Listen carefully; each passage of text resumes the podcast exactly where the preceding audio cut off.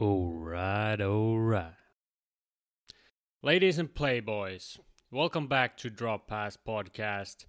And it is finally time to talk about one of the most memorable transfer windows ever in the European football scene. We saw star players changing zip codes as we already anticipated earlier this summer, but boy oh boy, we saw more moves than we ever expected. We will go through each top 5 league and discuss the major moves that were made, and I will dive more in depth with the potential top clubs of each individual league. And if you're not familiar with the top 5, they are English Premier League, French Ligue 1, German Bundesliga, Italian Serie A, and Spanish La Liga. I won't go through each team individually because that would become a complete series. So instead, I'll just check upon the most impactful deals from the past few months. I will leave timestamps in the description so that you can skip through the leagues very easily if you want to. Next week, I will address the NHL contract situation since we've seen hefty contract extensions in the past few weeks and I haven't updated you on that front yet. But there's the run through for this particular episode, and it is that time of the episode, so without further ado, let's get going.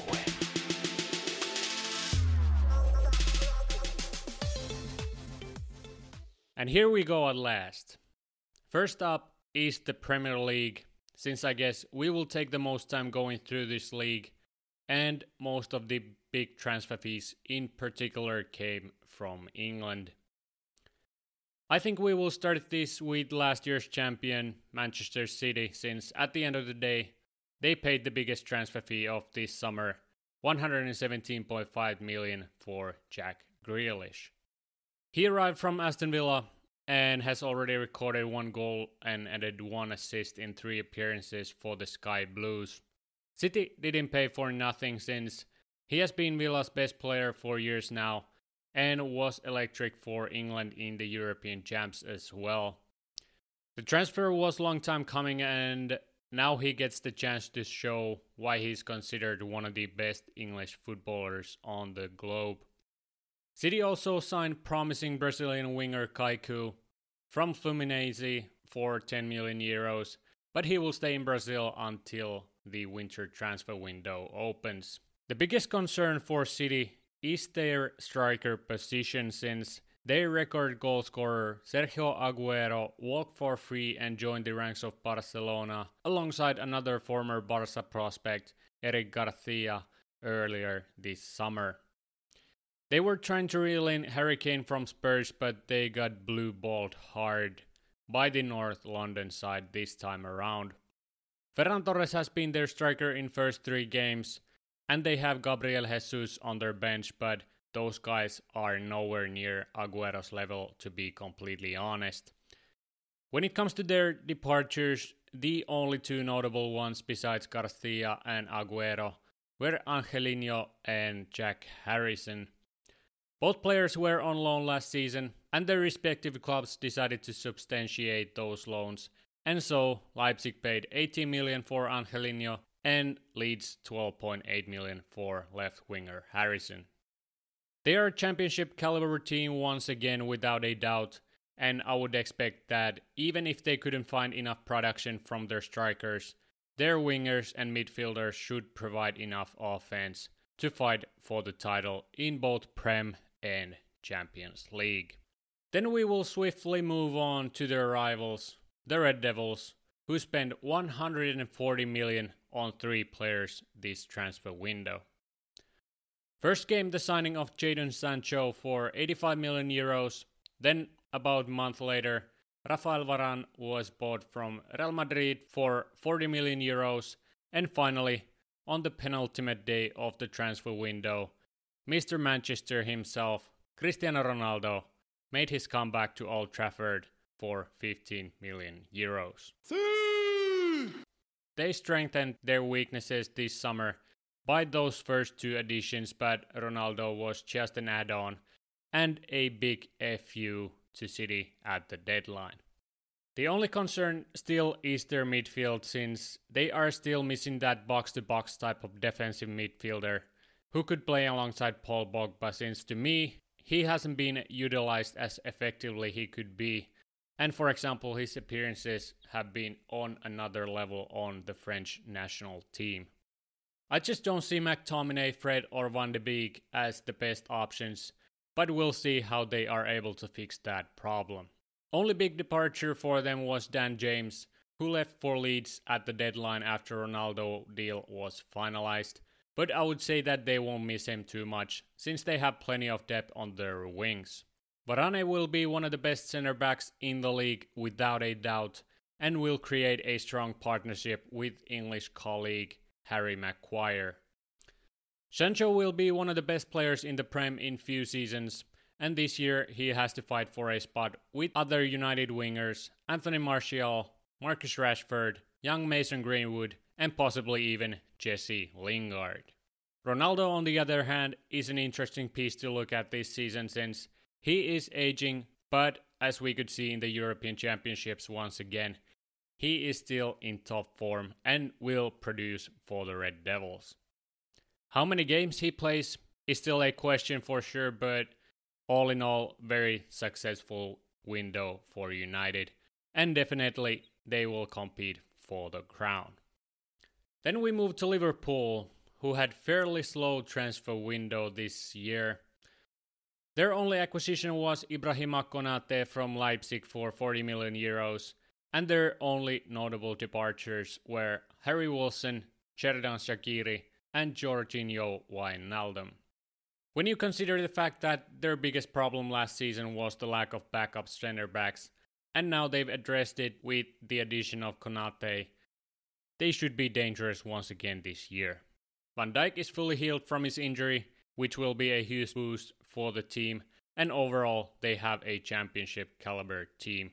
You probably couldn't expect that one. They have depth in all positions, and even English youngster Curtis Jones is close to breaking into their lineup, so the departure of Wijnaldum won't probably hurt them too much in the long run. The future looks really bright for Pool as well. And next up, we have last year's Champions League winner, Chelsea whose big acquisition this summer was the Belgian striker Romelu Lukaku, who was bought from Inter Milan for 150 million euros. He has already one goal in their first three games and will have plenty more once the season starts rolling. They also acquired Spanish midfielder Saul from Atletico on the deadline day, but unlike Lukaku, he will return to Spain after his loan stint. When it comes to their departures, they had positive window financially. Tammy Abraham was sold to AS Roma for 40 million euros. Kurt Zouma left to West Ham with the price tag of 35 million. Fikayo Tomori remained in Milan with 29.9 million transfer fee.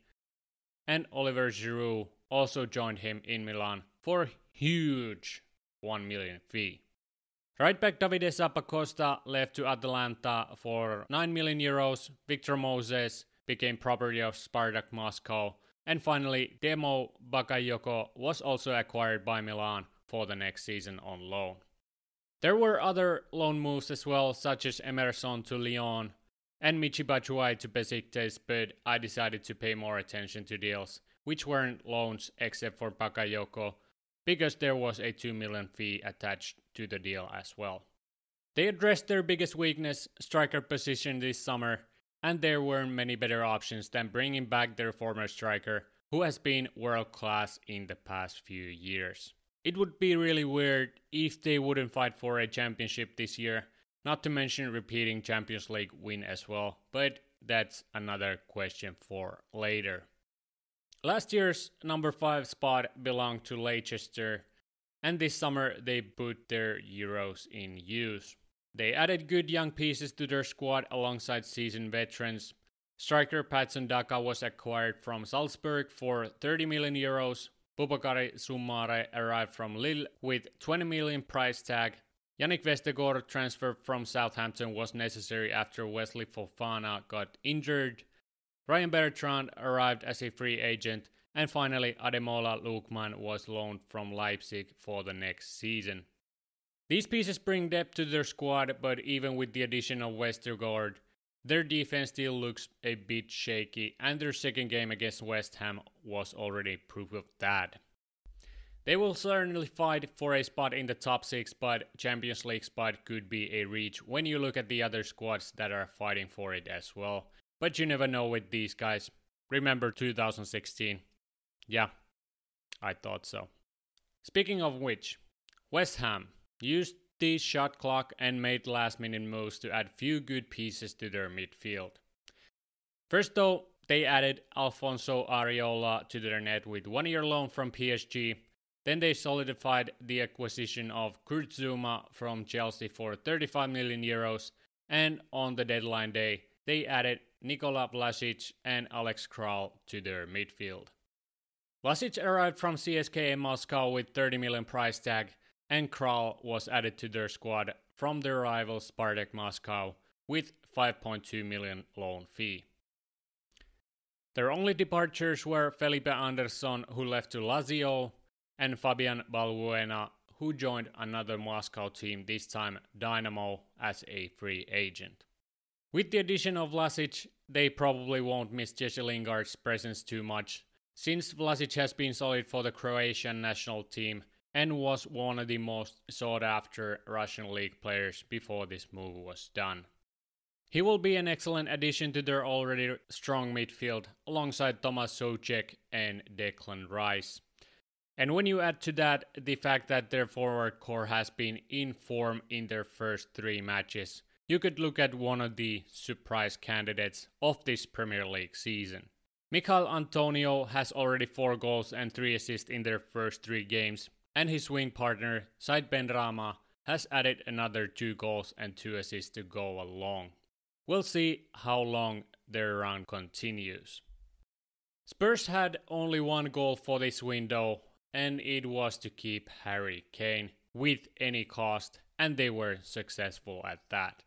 But they didn't just lay on their laurels, but also made some moves as well. Emerson Royal joined from Barcelona for 25 million on the deadline day. Bryan Gil was acquired from Sevilla for 25 million plus Eric Lamela. Promising Senegalese midfielder Pape Sarr was bought from Metz and two Atalanta players arrived in North London with one year loan moves. Those players were goalkeeper Pierluigi Gollini and young centre back Cristian Romero. Romero was acquired to replace Toby Alderweireld on their back end and overall to bring depth to their centre back spot, while Spurs terminated Serge Aurier's contract and Emerson will likely take his spot on their lineup. Alongside Aurier and Alderweireld, there were many others who found new homes outside of London. Juan Foyth remained in Villarreal for 50 million euros. Moses Sissoko was acquired by Watford for 13 million. Alongside him, Danny Rose joined the promoted side. And lastly, former English national team keeper Joe Hart left to Celtic for 1.2 million compensation. So overall, pretty active window for Spurs. They are currently at the top of the table after three games, and their success very much depends on their top dogs, Heung-min and Harry Kane, as you would expect. They didn't add any major pieces to their starting 11 this summer, so the question still remains are they strong enough to challenge the powerhouses this year? After such an eventful transfer window, it remains to be seen. Oh, Arsenal. You can't catch any breaks, can ya? When does the suffering end for you guys? First, 2 to nothing loss to Brentford. Then, 0 to nothing loss to Chelsea. And last weekend, you got your asses handed to you by City with 5 to nothing beating. Yes, you are missing some key players on your squad, but the bottom of the table is in a place to be. To remind you, at the end of the transfer window, your balance sheet is also 135 million on the negative side. So, not good on that front either. The bright side here is that you have pretty young core and the best years should be ahead of you. But this was also Arsene Wenger's style as well, and it didn't pay off too good if I remember correctly.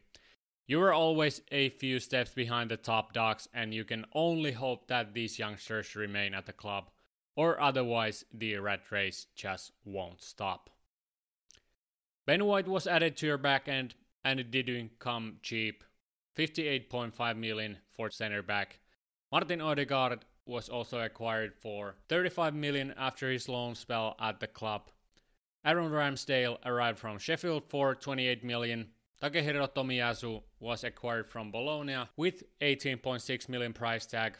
Albert Sambi Lokonga was moved from Anderlecht for 17.5 million. And finally, Nuno Tavares arrived from Benfica for 8 million euros, which was a huge bargain to me. As you can see, most of these target their future, but for now, they don't have that much value when it comes to competing for a championship, except for Ben White. Some of their prospects even went out loan this summer, but boy, you are in a weird spot. This reminds me of some Gunners fans' FIFA career mode save, where you build from youth, and to me, it seems as they are not really even trying to compete this year. Joe Willock left to Newcastle with 29.4 million transfer fee, Willian joined Corinthians as a free agent. Lucas Torreira, Hector Bellerin, Reiss Nelson, William Saliba, and Matteo Guendouzi went out on loan to other European top leagues. And before I forget, team legend David Luiz was left unsigned, but that's about it for their transfers. Don't get me wrong, I like how they've assembled the team and their overall youth movement, but it just doesn't seem to reflect in the standings at this point.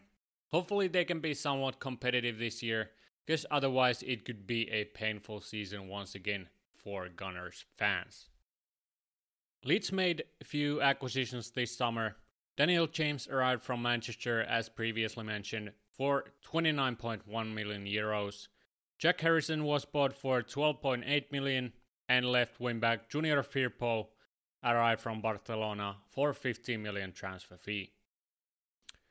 They didn't have any major departures and should fight for a top 10 spot this coming season, but so far it hasn't looked extremely bright for them, unfortunately. Was last season just a coincidence, or are they competitive again this year? We'll see how it goes. Similar to Leeds, Everton was extremely quiet this summer and only acquisitions for them were Demarai Gray, bargain, Andros Townsend, Salomon Rondon, and Asmir Begovic. All but Gray were free agent acquisitions, but is there enough to challenge for a top 8 spot? It isn't certain, but if their strike force catches fire and Jordan Pickford stands on his head, it should happen easily. When it comes to their departures, Moise Kean left to Juventus on loan. Bernard was headed to United Arab Emirates. Joshua King left to Watford. Yannick Bolasie left to Turkey as a free agent. And Theo Walcott went to Southampton. But overall, not many notable departures on their part. Aston Villa, on the other hand, was busy this summer, and the deal for Jack Grealish pretty much enabled that to happen.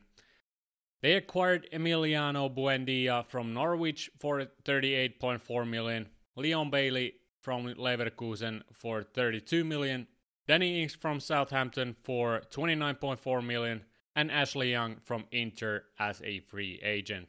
Also, Axel Tuanzebe arrived from Man U for this season on loan to strengthen their back end. So overall, pretty good additions, and they should be competitive this year even without Grealish. Especially, I have big expectations for Buendia, who shined in Norwich and was one of the major pieces on their journey to promotion. Leon Bailey is also an interesting one, since at times he was left in the shadow of Moussa Diaby in Leverkusen, but now he has all the tools to make an impact in the Premier League. Their only notable departures were Ali Samatta and Björn Engels alongside Grealish, but other than that, they seem to be going in the right direction and could fight for a top 10 spot if all goes well. But at this point, I will start to pick up the pace since rest of the teams didn't have as eventful windows as the previous ones. First, Brentford key signings Kristoffer Ajer from Celtic 15.7 million, Yoane Wissa from Lorient 10 million, Frank Onyeka from Midtjylland 10 million, no significant departures, so on to the next one. Brighton. Okay, now I have to stop for a moment since they made some good signings and I have to credit them. Plus, they didn't lose Yves Bissouma, which was a win on its own. First arrived Enoch Mwepu from RB Salzburg for 23 million. Then young goaltender Kjell Scherpen from Ajax for 5 million. Right after Abdallah Sima from Slavia Prague for 8 million. And finally, to me, their best signing without a doubt, Marc Cucurella from Getafe for 18 million. Mwepu and Cucurella to me were the key signings, and the only big loss was Ben White this summer. But that move was inevitable, so I won't put too much weight on it, even though it was a big loss for them, no question. But then we continue, and next up is Burnley, who made few good additions as well to their lineup. First, young centre back Nathan Collins arrived from Stoke for 14 million, and close to deadline they acquired Ivorian Maxwell Cornet from Lyon for 15 million. They've been eyeing Cornet for some time now, so it wasn't a huge surprise to see him getting snatched by the organization. Their biggest loss was Ben Gibson, who joined Norwich with 9.3 million fee. But other than that, their core remained pretty much intact. Crystal Palace, on the other hand, was relatively active this summer, and they spent a total of 73 million on their new signings. Promising Marc Guehi was acquired from Chelsea with 23.3 million price tag, Joachim Andersen was added to bolster their defense from Lyon for 17.5 million euros. Youngster Michael Olise was acquired from Reading for 9.3 million, and finally on the deadline day, they added Will Hughes from Watford for 7 and Odson Edouard from Celtic for 16.3 million euros. But these additions didn't come up by themselves since they had many players that left the club this summer as well. Gary Cahill to Bournemouth, Andros Townsend to Everton, Patrick Van Aanholt to Galatasaray, Mamadou Sakho to Montpellier, and finally James McCarthy to Celtic. And mind you, all for free. So overall, pretty all over the place summer for the Eagles, and certainly tough for their wallet. Newcastle's only addition was Joe Willock from Arsenal for 29.4 million, And only notable players that left the club were Christian Atsu, Yoshinori Muto, and Florian Lejeune. So I guess we won't ramble too much about this team. On to the next one. Norwich. They were active on both sides of the coin, that's for sure. But to rack up their acquisitions, Christos Tzolis and Dimitrios Giannoulis from PAOK, 11 and 7.5 million, Milot Rashica and Josh Sargent from Bremen 11 and 9.5 million, Ben Gibson from Burnley 9.3 mil, Pierre Lees-Melou from Nice 6 million, Angus Gunn from Southampton 5.85 million, and finally the loanees Ozan Kabak from Schalke, Brandon Williams from United, and finally Billy Gilmour from Chelsea. 66.15 million spent this summer, and the only notable departure was Emiliano Buendia. There's a hefty list of players that left the club as well, but I'm not trying to drive you crazy, so I won't start to name these players. Check transfermarket.com for all the details, and once again, not sponsored. It seems as they don't want to repeat the events of their previous promotion, and their goal clearly is to remain in the Premier League. Will it happen? That's uncertain, but they've certainly made moves to make it happen. Let the bookie party continue. Southampton was active as well this summer, and their main acquisitions were Adam Armstrong from Blackburn for 17.7 million to replace Danny Ings up front, Romain Perraud from Brest for 12 million to replace Ryan Bertrand as a left back. Brazilian centre back Lyanco arrived from Roma for 7.5 million, and finally the legend himself, Theo Walcott, joined the Saints as a free agent. Departures from the club that I haven't already mentioned include Wesley Hoedt, Michael Obafemi, and Mario Lemina. Lemina joined Nice with 5.5 million price tag, while Hoedt moved to Anderlecht and Obafemi to Swansea with undisclosed fees. Ings, Westergaard, Bertrand, and Gunn were the other main departures, but I've already talked about them, so there's no need to ramble about them anymore. Promoted Watford didn't have a big transfer budget coming into this season, but they used free agents to their advantage effectively when building their current roster. When it comes to their additions, Imran Louza joined from Nantes for 10 million euros, Emmanuel Denis arrived from Club Brugge for 4 million euros, Sissoko from Spurs 3.5 million, while Josh King, Ashley Fletcher, and Danny Rose were free agent acquisitions. In addition, Özcan Tufan, Peter Tebo, and Juraj Kucka joined the Hornets on loan for this season. Their biggest loss undoubtedly was Will Hughes, but two center backs, Craig Dawson and Ben Wilmot, who left the club this summer certainly affect their depth as well, no doubt. So it could be a battle for survival in the English top flight.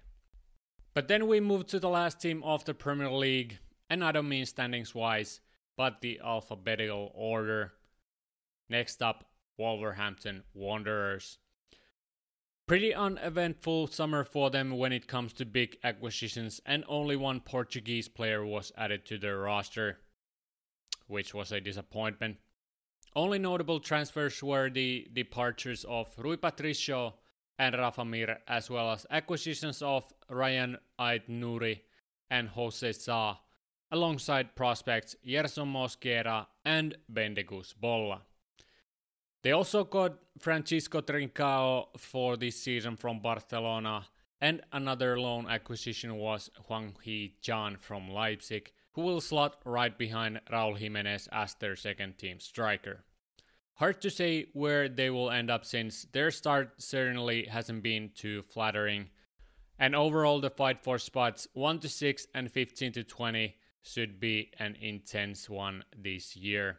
Many clubs strengthened themselves this transfer window, and we should see a very competitive season in the Prem this year. If I missed any big moves from the Prem, hit me up because there were lots of movement, and I wouldn't be surprised if one or two slip between my fingers this time around. I would say we can pretty much see the top 10 at this point already by the way teams have dealt this summer, but we'll see who makes the unexpected run for the ship. City, Chelsea, United, top 3 at the end of the season, in that specific order. Salah will win the Golden Boot, so let's move on to the Farmers League, aka the Ligue 1. Well, if you haven't noticed what's been happening in France, I don't know what else to tell you than there's only one team in this league this season. For me, it's a good thing because this won't probably take too long. So it probably is a good thing for you as well because who even watches this league? Seriously. Nevertheless, let's continue this quick run through style, because even I don't know half of the guys that were dealt this summer. We'll start it off with last year's champion, believe it or not, Lille. Their main additions were 19 year old Amadou Onana from Hamburg and Swedish left back Gabriel Gudmundsson from Groningen. Yep. Bit of a drop off from the Prem but when it comes to their departures, those were more noticeable. Boubakary Soumare to Leicester, as I mentioned previously. Luis Araujo to Atlanta for 10.9 million.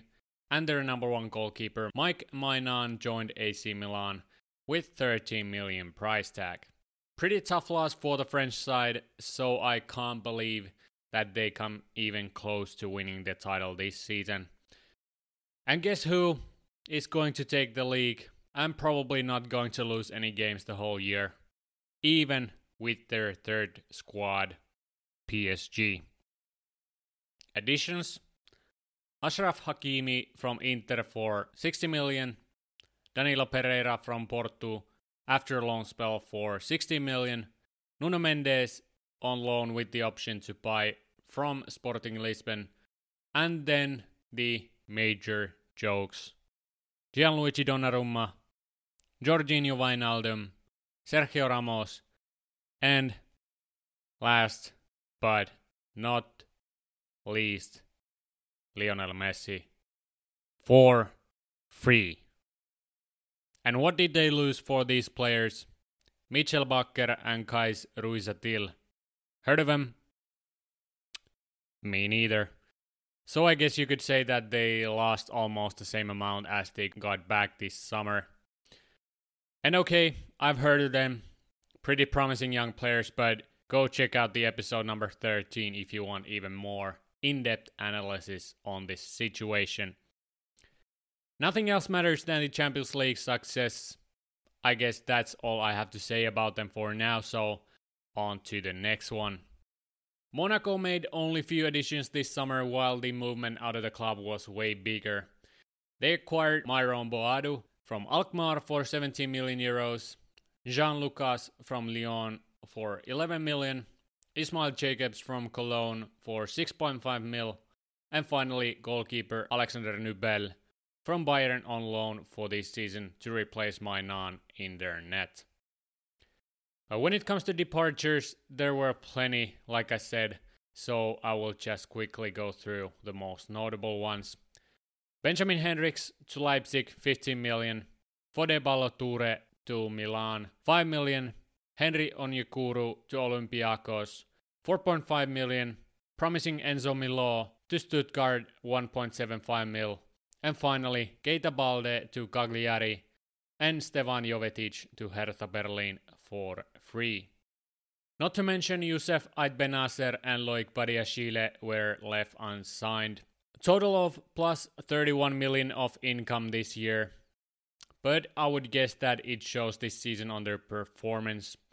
I mean, most of the teams probably thought like, what's even the point to compete this year when one of the teams gets world class players for free, and we have to pay millions for some local plumbers to suit up and sit on the bench. At least I would have thought like that. But enough rambling, let's continue. And since the trend this summer in France has been sell, sell, sell, so why fix it if ain't broken? Next seller, Olympique Lyon. Acquisitions, Xherdan Shaqiri from Pool, 6 million. Emerson on loan from Chelsea, and Damien da Silva alongside Jerome Boateng as free agents. That's it. 6 million spent, pretty much on pace with the others. Departures. Here we go again. Joachim Andersen to Palace, Maxwell Cornet to Burnley, Jean Lucas to Monaco, Melvin Bard to Nice, and last but certainly not least, Memphis Depay to Barcelona for free. Plus 40 million in turnover this summer. Good job, boys making profit, and on to the next one. Marseille. Finally, thank God, some movement. They were at least busy, and probably, as PSG's biggest rival, they wanted to stick something up their hoop this year because of their moves. At this point, you might ask, well, what did they do then? Well, let me tell you. The big acquisition was Brazilian midfielder Gerson from Flamengo for 25 million. After that, young Argentinian center back Leonardo Balerdi arrived from Dortmund for 11 million. Arkadiusz Milik was acquired from Napoli for 9 million. Pol Lirola was obtained after his loan spell for 6.5 million. Brazilian center back Luan Peres arrived from Santos for 4.5 million. And finally, the loan deals Paul Lopez and Cengiz Under from Roma, William Saliba and Matteo Guendouzi from Arsenal, and to wrap it up, Amine Harit from Schalke. I mean, that is so far pretty impressive. Do they challenge PSG? Probably not, but are they at least somewhat competitive? I mean, they should be, but it remains to be seen though. But as you would expect, there were some departures as well. Maxi Lopez to Sassuolo for 2 million, Hiroki Sakai to Japan for 1.5 million, Florian Thauvin to Tigres, and Valère Germain to Montpellier for free. But that is something else when you compare it to the other French sides so far and the minus 55.7 million on the balance sheet. It ain't nothing, at least you guys did something. But that's a good point to move to the next top team, and that is Stade Rennais. And there's another one 79.5 million spent. I'm impressed. Let's look at the deals. Acquisitions Young French center back Loic Bade from Lens for 17 million. Gaetan Laborde from Montpellier for 15 million. Promising winger Kamaldeen Sulemana from Nordsjælland for another 15 million. Baptiste Santa Maria from Freiburg for 14 million. Lovro Majer from Dinamo Zagreb for 12 million. And then few other scrubs that I've never heard of, so let's move to see who they lost. Not much, I would say, but let's break down the most notable ones. The big one is pretty obvious, which happened right at the deadline. 18 year old top prospect Eduardo Camavinga was acquired by Real Madrid, even though he was previously linked with Manchester United. Los Blancos paid 31 million for the French youngster, and if all goes well, he should be the next big star out of France besides Kylian Mbappe. Really good acquisition by Madrid, but other than Camavinga, the only notable departures were Faitout Maouassa to Club Bruges, promising Brandon Soppy to Udinese, and finally veteran Damien da Silva to Lyon as a free agent. Clement Grenier was also left unsigned, but other than that, pretty successful transfer window for them in my eyes. Then I'll go through rest of the noteworthy transfers since there weren't many big money deals around rest of the teams. Mamadou Sakho joined Montpellier as a free agent. Calvin Stengs was acquired by Nice from Alkmaar for 15 million euros, and they also snatched Andy Delort from Montpellier with a price tag of 10 million. Jean-Clair Todibo from Barcelona for 8.5 million. Pablo Rosario from PSV for a fee of 6 million euros. Mario Lemina from Southampton for 5.5 mil and finally loaned Justin Kluivert from Roma for the next season. Nice's biggest departures were Wylan Cyprien to Parma for 6.7 million and Stanley Nsoki to Club Brugge for 6.5 million.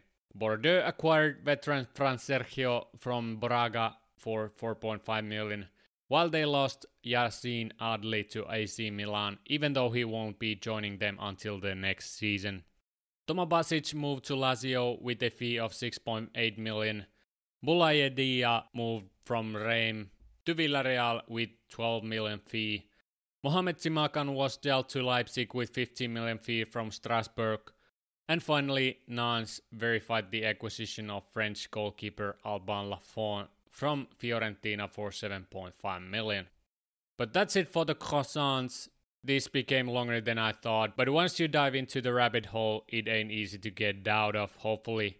I didn't bore you to death with this league since I think it deserved the attention to some extent. But now we are headed to Bundesliga, so let's continue. And oh, before I forget, it shouldn't come as a surprise that PSG will win the league and Mbappe will win the Golden Boot. Marseille and Nice take the two remaining spots in the top three, but when Mbappe joins Los Blancos this winter, expect that trophy to go to Ben Yedder. Let's move on. So, let's start it off with last year's champs, Bayern München. Four players acquired in total, which two of them were big acquisitions. First, at the beginning of the deadline, they acquired Dayot Upamecano from Leipzig, as I mentioned in the previous episode, for 42.5 million. Then, close to deadline day, they bolstered their midfield with the addition of Austrian central midfielder Marcel Sabitzer from once again Leipzig for 15 million euros. He came to strengthen their midfield depth and is versatile enough to play somewhere up front as well if need be. They also acquired young Omar Richard from Reading as a free agent, but he was more of a future investment that could pay dividend in the long run and hopefully be a backup to Alphonso Davies. Only notable departures for them were David Alaba, Javi Martinez, and Jerome Boateng. Alaba moved to Real Madrid as a free agent. Boateng signed with the French side Lyon, while Martinez joined Qatar SC as well as a free agent. Their young talents are coming up their ranks, and most of them were even loaned out because, to be honest, there probably wasn't much playing time on offer for them. But those were all the actions that Bayern performed this summer, and without questions, they should fight for the title once again, which shouldn't surprise anyone. The strong core is still intact. Lewandowski is one of the best goal scorers in the world, and they still have likes of Thomas Müller, Joshua Kimmich, and Manuel Neuer on their squad. So, other than championship, would be a disappointment. But then we move to our next team, Red Bull Leipzig, who had decently active transfer window and used most of their transfer budget which they got from big sales made this summer.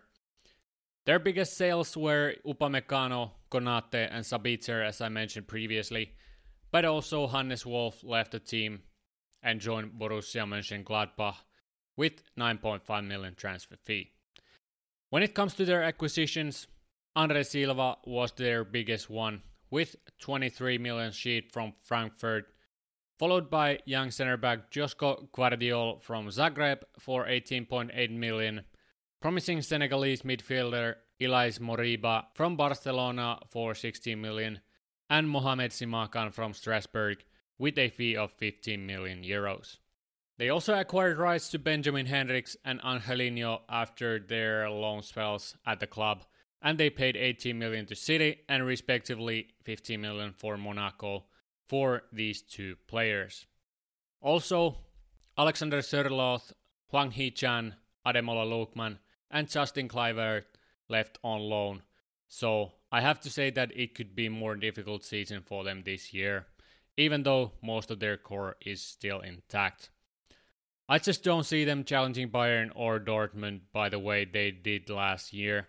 But I could be very wrong though. For now, top 5 placement is deserved in my eyes, but I don't see them as a title contender at this point. On to the next one, which is surprise surprise, Dortmund. They didn't have as active window as Leipzig did, but the moves they made were quite noticeable. The big one was, of course, the sale of Jadon Sancho to United, but they also lost veteran Thomas Delaney to Sevilla in the process. They have depth in their midfield as their young talents are coming up their ranks, so it was a beneficial move to free up some space on their midfield for the young bucks Bellingham, Reyna, and Reinier. The big acquisition for them was Daniel Malen from PSV with a fee of 30 million euros which probably was a preemptive move for Haaland's inevitable move out of the club. They also acquired Swiss goalkeeper Gregor Kobel from Stuttgart, who eventually left the club on loan to Monaco this year.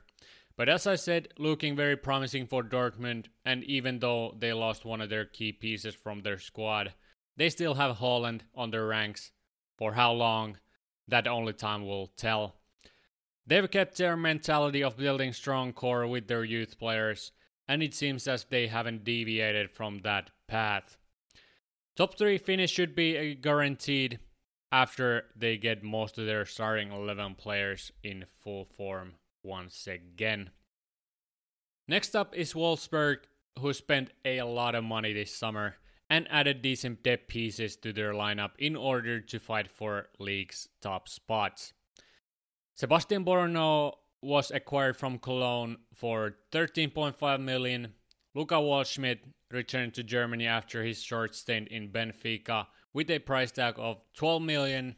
Promising midfielder Aster Vranckx arrived from Mechelen for 8 million euros. Lukas Nmecha was acquired from City for another 8 mil. And final notable acquisition was Maximilian Philipp from Dynamo Moscow for 7.5 million. Their biggest departures, though, were just Felix Klaus, who left to Dusseldorf, and Jeffrey Bruma, who joined Kasimpasa as a free agent. But other than that, they only strengthened their squad this transfer window. They've started their season with three wins in their first three matches, and they should fight for a Champions League spot with their core. The emergence of their young center back Maxence Lacroix has been a bright spot in their organization, and it wouldn't surprise me if he gets acquired by a bigger club next summer at the latest. Moving right along, next is Frankfurt, who didn't see as much action on the roster front as Wolfsburg. Their key signings were young Danish midfielder Jesper Lindström from Brøndby for 7 million euros and forward Rafael Borre from River Plate to replace Andre Silva as their first string striker option. Only notable departure besides Silva was goalkeeper Freddy Grönnel, who left to Union Berlin with 1 million transfer fee, so all in all, pretty uneventful window for them as well. But the departures of Silva and Loni Lukajovic could end up being more fatal for their success than anticipated. Top 10 finish without a doubt, but the EuroLeague spot could be between a rock and a hard place for them. Leverkusen, on the other hand, made some moves this summer, but they weren't anything special to be completely honest. The big departure was Leon Bailey without a question, but also they lost center back Tim Jedvaj to Lokomotiv Moscow, Wendell to Porto, Demarai Gray to Everton, both Bender brothers, and Mitchell Weiser was loaned out to Bremen. Their only acquisition was promising center back Odilon Kossounou from Club Bruges, for 23 million euros, while they also added few depth pieces with much smaller price tags. They should challenge the Giants this year and fight for a Champions League spot, but if injuries hit the team, it could end up being a fight for a top 6 spot instead at the end of the day. Union Berlin saw a lot of movement this summer on the roster front as well, but not many of them were big time deals, so I won't go into any detail on those. Just remember that a lot happened and they should compete for a top 8 spot this year. Let's continue. Mönchengladbach was pretty silent this summer as well. Only notable deals were the acquisitions of Hannes Wolf and young left back Luca Netz from Hertha, and they didn't really have any major departures this time around. They've assembled strong core to their club, so there really wasn't a need for huge moves this year. Nevertheless, they should be in the top 8 conversation even though their start to this season so far has been a bit iffy. But after that, I guess we can change the pace again since overall the German transfer market this year was a bit slower than I first thought. Next up, Stuttgart additions Florian Müller from Mainz 5 million, and prospect Enzo Milo from Monaco 1.75 mil. Departures Nico Gonzalez to Fiorentina for 23.5 million and Gregor Kobel to Dortmund 15 million. Let's move to the next one. Freiburg's only moves pretty much Maximilian Eggestein from Bremen 5 million and Baptiste Santa Maria from Rennes for 14 million. Quick and easy. Hoffenheim's only notable arrival was Sebastian Rudy from Schalke, in addition to departure of veteran Ishak Belfodil, who went to Hertha Berlin. Mainz's only notable acquisition was Silvan Widmer from Basel for 2.5 million, but on the hindsight they lost Danny Latza to Schalke, Philippe Mwene to PSV, Robin Quaison to Saudi Arabia, and finally Levin Öztunali to Union Berlin. we can see a clear deterioration here, so it could be a challenging year for Mainz overall. Augsburg attained Niklas Dorsch from Ghent for 7 million and sold Marco Richter to Hertha, and Kevin Danso left to Lens as well. Also, Rani Khedira left to Union Berlin as a free agent, and Julian Schieber announced his retirement, so few losses overall for them as well.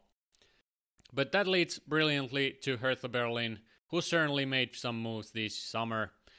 They acquired Suat Serdar from Schalke, Richter from Augsburg, as I mentioned, Myziane Maolida from Nice, Jürgen Ekkelenkamp from Ajax, and veterans Kevin Prince Boateng and Stefan Jovetic alongside Ishak Belfodil.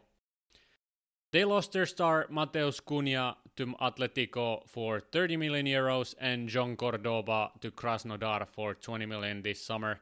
So we'll see how the veterans do in Berlin, since the two players they lost this year were a big part of their striking options, and it could end up being hard to try to replace them after all is said and done. Also, veteran Sami Khedira retired, so another piece left their midfield. Good luck with that. Rest of the teams didn't have anything special that I haven't mentioned already in this episode, so that pretty much wraps up the Bundesliga for now. Predictions I have to be boring and say that Bayern will take the title and Lewandowski will win the Golden Boot. Did I surprise you? I guess not. Dortmund and Leverkusen will fill the top three alongside Bayern on top of the Bundesliga. But now we move on, and next we have the Italian Serie A. As you might know, Italy is notorious for the loan deals that teams utilize, and this summer wasn't an exception of that. Of course, the big clubs use their wallets to their advantage, but it is very common that lower ranked teams assemble their squads from loan players around the leagues. But with that in mind, I think we can move to the actual walkthroughs. First, we have last year's champion Inter Milan, who saw a few of their key players leaving this transfer window. Lukaku left to Chelsea and Hakimi went to PSG, which brought them 175 million in income. Their acquisitions, though, were nowhere close to those sums, and they utilized free agents to their advantage this time around. First, they acquired promising Belgian centre back Zinho Vanheusden from Liège for 16 million. Then Denzel Dumfries joined from PSV for 12.5 million, and finally veteran Matteo Darmian returned to Inter from Parma for 2.5 million.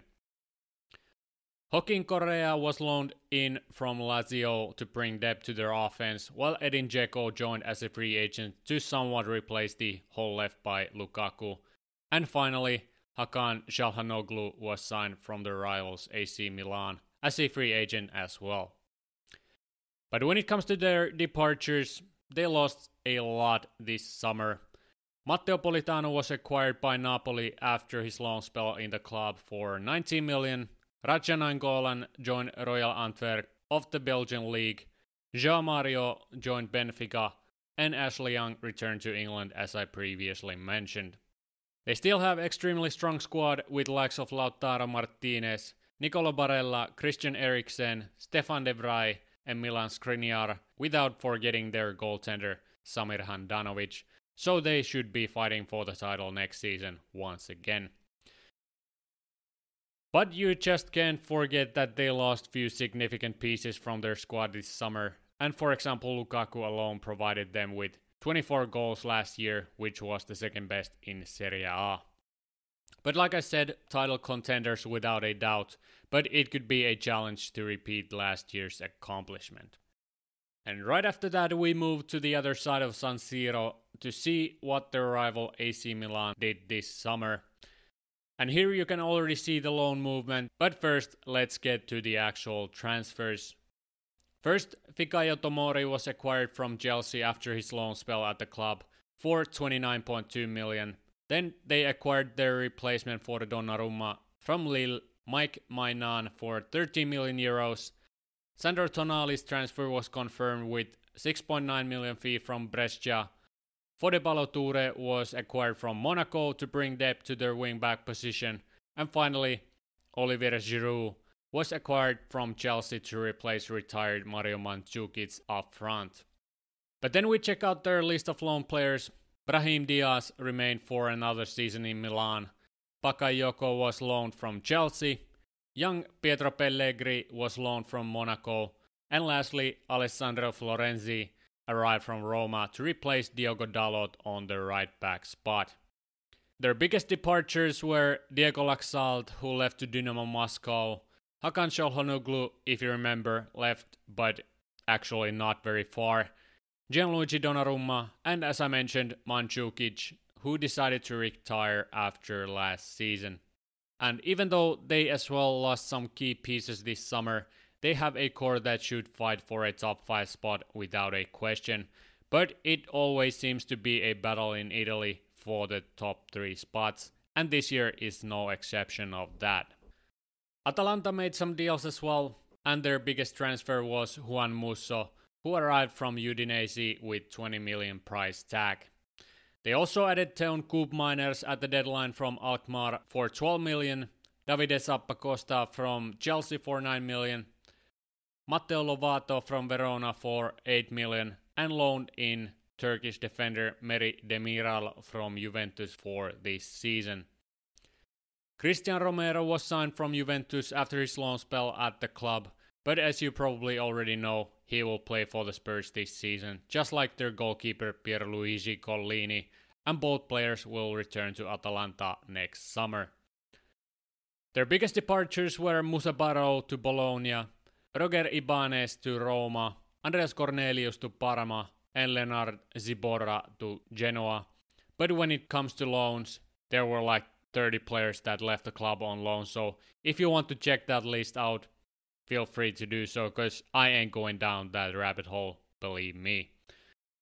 Should compete for a top 5 spot this season with strong core and with the good additions made this summer.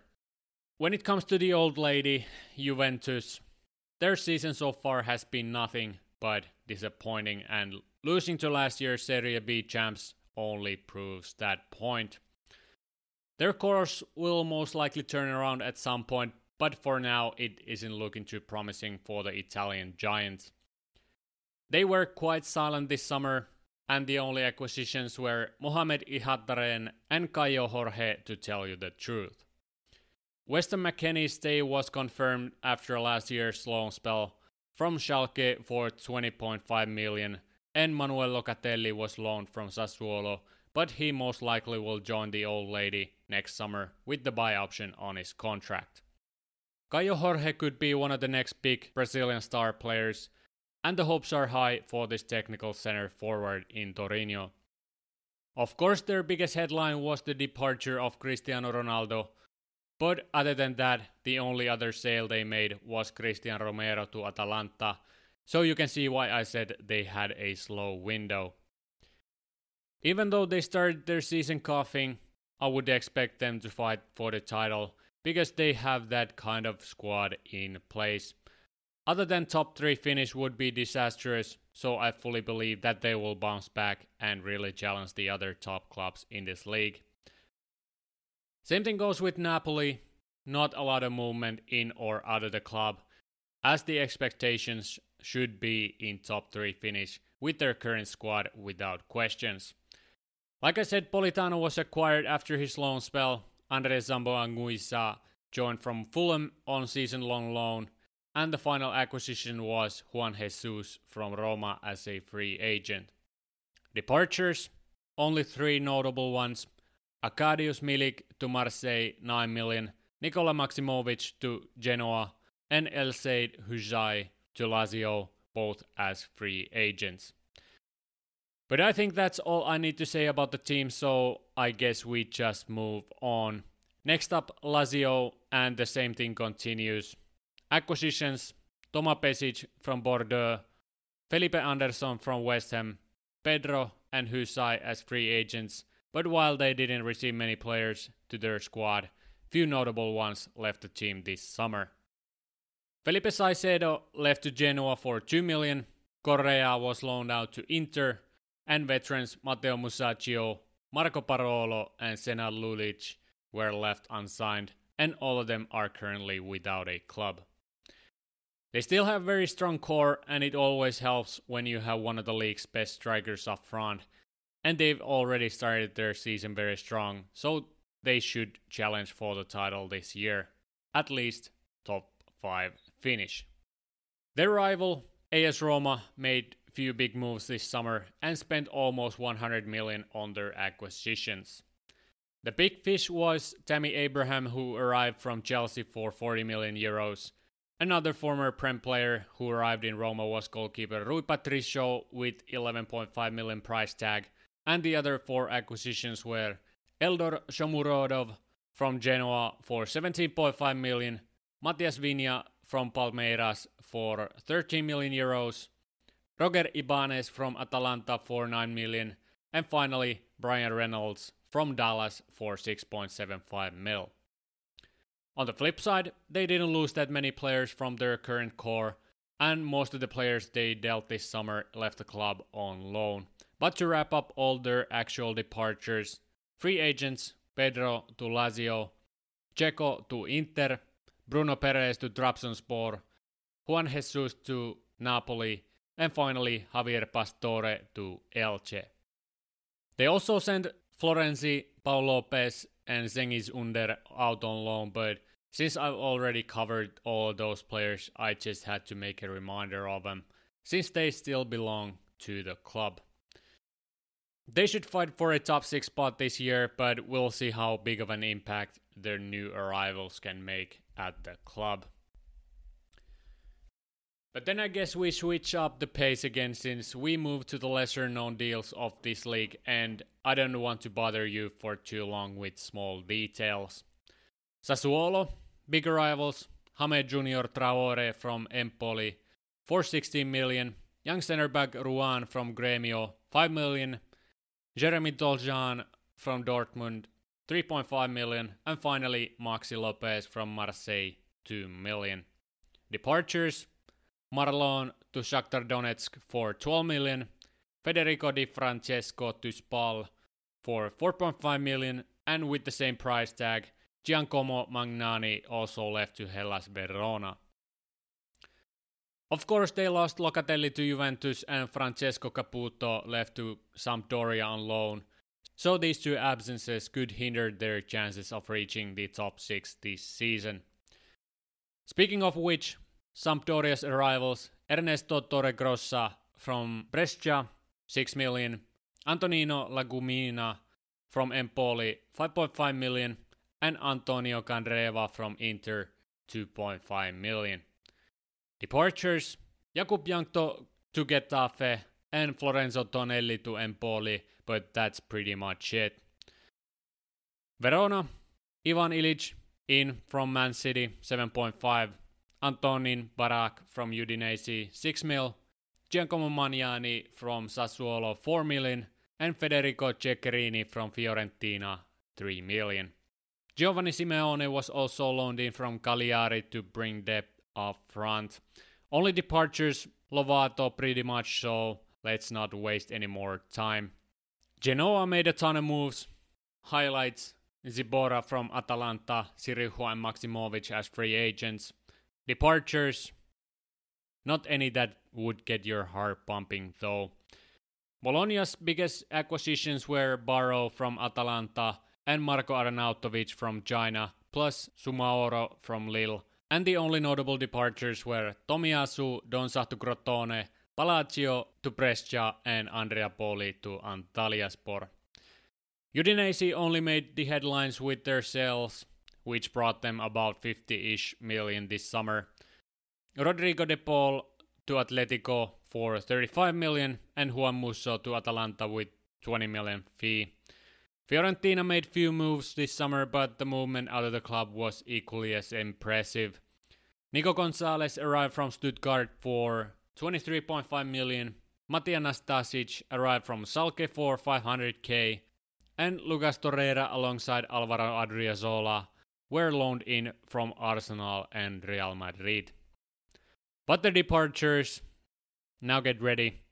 Lafont, Nantes, Lirola, Marseille, Pesela, Betis, Ceccherini, Verona, Hanko Sparta Prague, Eiserik Kasimpasa, Maxi Oliveira Juarez, Borja Valero some beer league, Kevin Dix Copenhagen, and finally Martin Caceres and Franck Ribéry unsigned.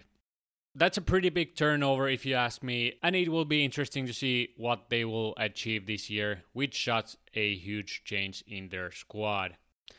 Spezia was also extremely active this summer, but since there were like 149 new players that arrived and 93 that left the club, ain't nobody got time for that.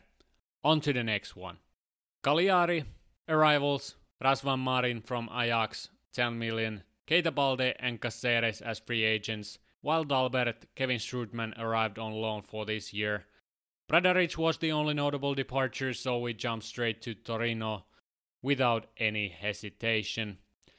Not any big acquisitions besides few loan deals and big departures. Lyanco to Southampton, Soualiho Meite to Benfica, Sirihu to Genoa, and Jakob Falke alongside Nicolas N'Koulou were left unsigned, so there's that. I won't go into promoted sides since most of the players were most likely bribed to play there or had some kind of criminal record, so it probably isn't even wise to dig any deeper here. Again, took a bit longer than I thought, but I can't help my condition. There might be some psycho out there listening that remembers all the deals and knows all the players, so if you are listening, I do this for you, bro. I appreciate you. But no, for real though, I'ma say Napoli wins it. Inter second and Juventus third, even though I would love to say that Lazio comes third. Immobile wins the Capocannoniere, and Lautaro Martinez is my other runner up. But with that settled, on to the last league, Spanish La Liga, so let's get to it. And as usual, we will start it off with last year's champs, Atletico Madrid. They made few big moves this summer and are looking forward to repeating their last year's accomplishment. Their big acquisitions were Rodrigo de Paul from Udinese for 35 million, Matheus Cunha from Hertha for 30 million, Portuguese wonderkid Marcos Paulo from Fluminense as a free agent, and finally, the man who made his name known in this specific club. Mr. Antoine Griezmann came back to Madrid with one year loan move from Barcelona with 10 million fee. It was delightful to see the reaction from their fans once they announced this acquisition, and hopefully he can carry them to another success this year. They also loaned in Monaco starring goalkeeper Benjamin Lecomte as their backup and didn't pretty much lose any other core players this summer if you don't count Saul's loan move to Chelsea. Good moves by them, and it would be crazy if they didn't challenge the powerhouses Barcelona and Real Madrid this year in La Liga. Barcelona made some moves as well, and even though Messi left the club this summer, they got some good pieces to somewhat replace him after all. They acquired Austrian prospect Yusuf Demir from Rapid Vienna, loaned in Luuk de Jong as their backup striker, and as previously mentioned, got Eric Garcia back to their squad alongside Argentinian striker Sergio Aguero and former Lyon star Memphis Depay. Players that left the club this summer were Emerson Royal, Junior Firpo, Jean-Clair Todibo, Carles Aleñá, Juan Miranda, and of course Leo Messi himself. Also, Miralem Pjanic left the club on loan to Besiktas, and Francisco Trincao was loaned out to Wolves for this season. Messi's departure absolutely hurts the team, no questions about it, but it would be a miracle if they couldn't fight for the title this year.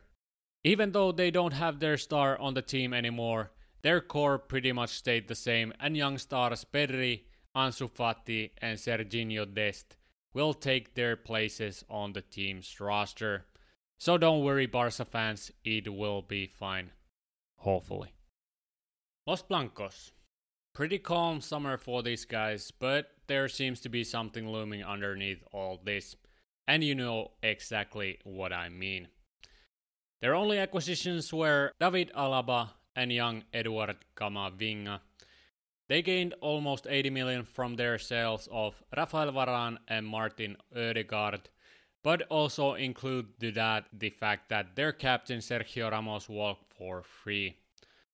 Team overall took a big hit this year when both of their main center backs left the club.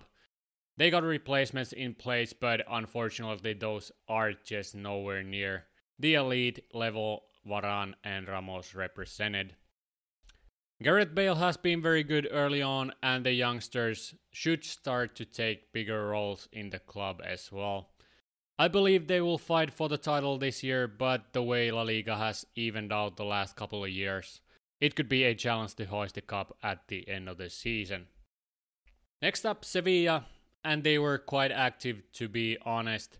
They acquired Rafa Mir from Wolves for 16 million, right back Gonzalo Montiel from River Plate for 11 million, Thomas Delaney from Dortmund for 6 million, Ludwig Augustinsson from Bremen for, for 5.5 million, and finally Marko Dmitrovic and Erik Lamela arrived to the club as free agents.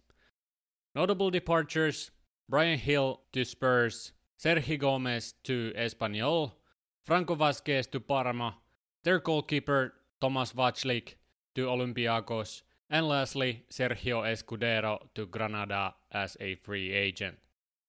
So, overall, lots of movement on both sides. They have a good group of players, and a top 5 finish should be ahead of them if all goes to plan. Real Sociedad, on the other hand, had fairly uneventful summer since only three players arrived to the club and only one player left the team as a free agent. Alexander Sørloth arrived to bring depth to their striker spot. Diego Rico was acquired to bring options to the left back spot, and Matthew Ryan came to replace their only leaving player, Miguel Moya, in their net. Kevin Rodriguez and Willian Jose left on loan for this season, so both Rico and Sørloth were good additions to replace these two players on their roster. They could challenge for a top 5 spot, but with their defense, I see them more as a top 8 team rather than on top of the table side at the moment. And then we arrive to last year's Europa League champions, the Yellow Submarine, Villarreal. They added depth to their squad this summer, which should enable them to fight for a top 5 spot this ongoing season. The big addition was Arnaud Danjuma, who arrived from Bournemouth for 23.5 million, and the other acquisitions were last year's loanee Juan Foyth, who was secured from Spurs with 15 million transfer fee. Then Boulaye Dia was acquired from Reims for 12 million euros, and finally Aissa Mandi arrived from Real Betis as a free agent. They also bought Manu Morlanes from Almeria for 4 million euros, but he will play in Espanyol this season on loan. Only notable departures were Ramiro Funes Mori, who left to Al Nassr of the Saudi League, and Carlos Bacca, who joined Granada as a free agent. So they put their Europa League Euros to use and advanced their chances of succeeding this year in both La Liga and upcoming Champions League as well. Real Betis had a soft transfer window, and to quickly conclude all of their moves, German Pezzella arrived from Fiorentina for 3.5 mil, Rui Silva joined as a free agent, and Willian Jose alongside Hector Bellerin were loaned in for this season. Emerson Royal left to Barca, but he was quickly dealt to elsewhere, and Mandi joined Villarreal, so those are all the moves you need to know. Top 10 finish should be certain. Bilbao did nothing, so the next team in line is Granada, who were quite active this summer. Luis Maximiano was acquired as their new goalkeeper from Sporting for 4.5 million. Sergio Escudero, Luis Abram, Carlos Bacca, and Ruben Rochina arrived as free agents. And notable departures were Foulquier, who went to Valencia, Soldado left to Levante, Fede Vico switched to Leganes, and Rui Silva left to Real Betis, as I said previously. So, pretty much same placement can be expected next season as well. Celta Vigo's summer wasn't as eventful. Javi Galan and Franco Cervi as their only major transfers, as they also got Jeison Murillo to strengthen their back end for the next season on loan. They didn't really have any major departures, so I guess we can swiftly move on. Cadiz did what they could, seemingly nothing. Espanyol made few minor moves. Landry Dimata arrived from Anderlecht for 2.2 million. Vadillo came from Celta Vigo for 1.8 million. Sergi Gomez was acquired from Sevilla, and veteran Aleix Vidal joined as a free agent. No major departures this time around. Osasuna, NTR, you know if you know. Then Levante arrivals Enric Franquesa from Villarreal, Roberto Soldado from Granada, and Shkodran Mustafi from Schalke. Departures Sergio Leon to Valladolid, Sheikh to Leganes, Rochina to Granada, and Tonio Garcia to Eibar. And then we arrive to Valencia. And to be honest, I expected more from them this summer than they were able to provide. Only acquisitions were Marcos Andre from Valladolid and Foulquier from Granada, plus loan moves for Omar Alderete and Helder Costa. While departures were Kang In Lee to Mallorca, Kevin Gameiro to Strasbourg, Ruben Sobrino to Cadiz, and center back Eliakim Mangala was left unsigned. Very disappointing to say the least. I mean, they have good core, but I was just expecting some moves to make them even bigger threat to juggernauts of this league. But unfortunately, we didn't see those this summer. Should find a spot in the top 8, and I would expect a top 6 finish to be honest. But we'll see how it goes. Getafe though was way more active. Main acquisitions included Jakub Jankto from Sampdoria, Carles Aleñá from Barça, Jonathan Silva from Leganes, Stefan Mitrovic from Strasbourg, and loan moves for Sandro Ramirez, Florentino, Jose Macias, and veteran Vitolo from Atletico. On the flip side, few of their core players jumped the ship as well, since besides Cucurella and Amath Ndiaye, who were transferred elsewhere, Francisco Portillo, Angel, and Xavier Keita joined other La Liga clubs this summer. Hopefully that doesn't affect them too much since it hasn't looked too bright for them in their first three games. Alaves made few minor moves, but Elche seems to be poised to keep their spot on the Spanish top flight after this season by the way they've operated during the transfer window. They added solid veterans to their squad and didn't lose any major names during this window. Acquisitions include Ivan Marcone from Boca Juniors, Lucas Boye from Torino, Johan Mojica from Girona, Lucas Perez from Alaves, Omar Mascarell from Schalke, Javier Pastore as a free agent, and to top it off, Dario Benedetto and Kiko Casilla on loan for the next season. They could be a surprise name in the top 10 this season, but we'll see if they have it in them. The last team I will touch upon on this episode is Mallorca since they've made some moves as well to keep their spot in the Spanish first tier.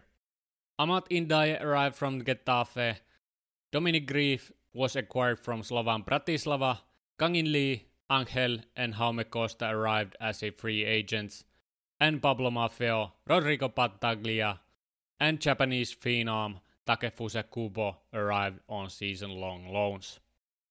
The only notable departure for them was Ante Budimir, so they could stand a chance to avoid relegation this year, but as we all know, it is easier said than done, especially as a promoted side.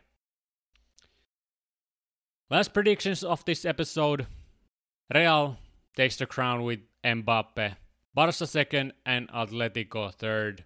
Depay with the golden boot. But that's all for the top leagues of European football.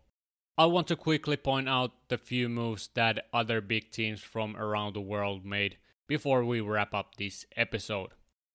Shakhtar Donetsk acquired young Brazilian winger Pedrinho from Benfica with 80 million price tag and 20-year-old Lassina Traore from Ajax for 10 million. Al Hilal paid 80 million to West Brom for Matheus Pereira. Roman Yaremchuk was acquired by Benfica with 70 million euros FC Porto acquired Brazilian winger Pepe from Grêmio for 15 million. Ajax paid 12 million for Danish prospect Mohamed Daramy. And finally, Al Nassr of the Saudi League acquired Anderson Talisca from Guangzhou FC of the Super League. But I think that is enough for this episode. My mouth is starting to run dry, so I guess that's a good sign to wrap up this episode. Damn, I didn't think it was going to take this long, but if you know me, the more the merrier. Hopefully, this was enough football coverage for now, since the leagues are starting to roll, and we will certainly look at how the teams are doing during this season. I can promise you that. Next week, I will address the contract situation in the NHL, like I said, since we've seen many new contract extensions, which I haven't even addressed yet. And just few days ago, we even saw a controversial situation between two teams. So come back next week to hear my opinion on that as well. Hope you enjoyed. This episode came later than I would have wanted, but now it is live for you to enjoy. So big thanks once again for listening. You are a total beauty. Hope you have a wonderful week. Remember, stay tuned, stay safe. Until next time. Alright.